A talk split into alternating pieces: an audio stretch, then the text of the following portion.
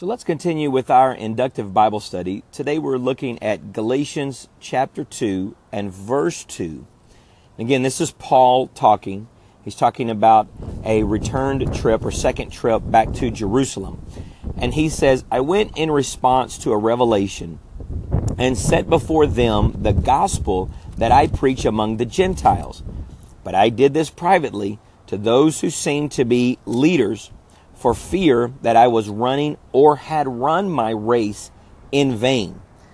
And to me, this is this verse just has so much meat to it. It has so much depth to it because Paul is describing uh, the gospel that he's been preaching for the last 14 years. You know, last time we talked about remaining steadfast and faithful to your call, even in obscurity. And so here is here is Paul. He's he's not yet on the scene as sort of this major church leader. He's been faithful in an area called Syria and Cilicia.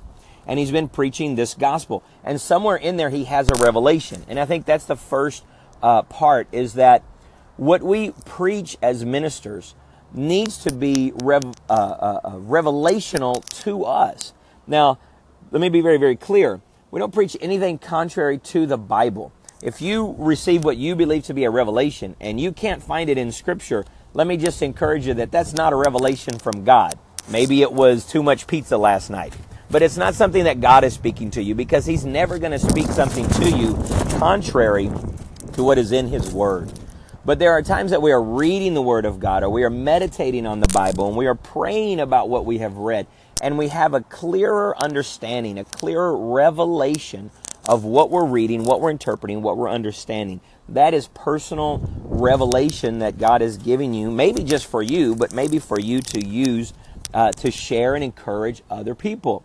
So Paul has this revelation, and he takes that in the gospel to those leaders. He's, he's being very honoring of those who are the leaders in the, the modern church at that time. And he says, I set before them the gospel that I preach among the Gentiles. I did this privately in other words, he didn't go to create some controversy. What he's talking about here is the reality that Gentiles can be saved, which would have been very controversial in this time.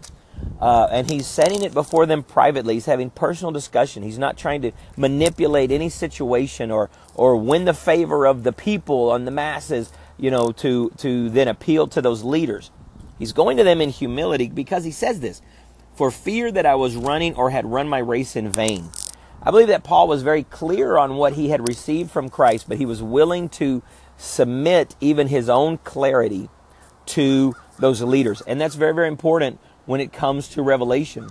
When you when you feel the the Holy Spirit impressing some revelation upon your heart, and you can even find it in Scripture, it is still worthwhile and wise to set that before other wise ministers, other more aged, more seasoned, more veteran ministers, in humility and say, hey, look, here's what I'm reading, and here's what that means to me, and here's what I believe about that. Am I on the right track? Am I heading in the right direction? And let uh, people with, with uh, maybe more experience or wiser counsel be able to speak into your life. I've had that situation in my own life where I've read things and I've thought, hey, wait a minute. What I'm reading here may seem a little bit controversial. What I'm reading here maybe speaks to me a little bit differently and I've submitted that to to my mother and my father and other people. Not just my mom and dad you know because they're going to love me. But you know they're they're wise ministers. But to them and to other ministers who I respect and say am I reading this correctly? Am I understanding the scriptures correctly? I want to I want to err on the side of caution because I understand that as a minister there are going to be people who are going to listen to you and you need to be accurate you need to be correct. It's better to seek to be correct in what uh, uh, uh, God is meaning in the writing of His scriptures than it is to be, oh, I have some new revelation from the Lord. Man, when people jump up and they're like, hey, I've got something totally new you never heard, man, my red flags go up because I'm like, the Bible actually says there's nothing new under the sun. And if, if I can find it in the scriptures, someone else has probably found it in the scriptures also.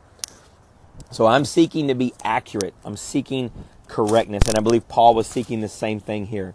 Galatians 2 2, he says, I went in response to a revelation and set before them the gospel that I preached among the Gentiles. But I did this privately to those who seemed to be leaders, for fear that I was running or had run my race in vain. I hope that you're doing well. Hope you have a great day. God bless you.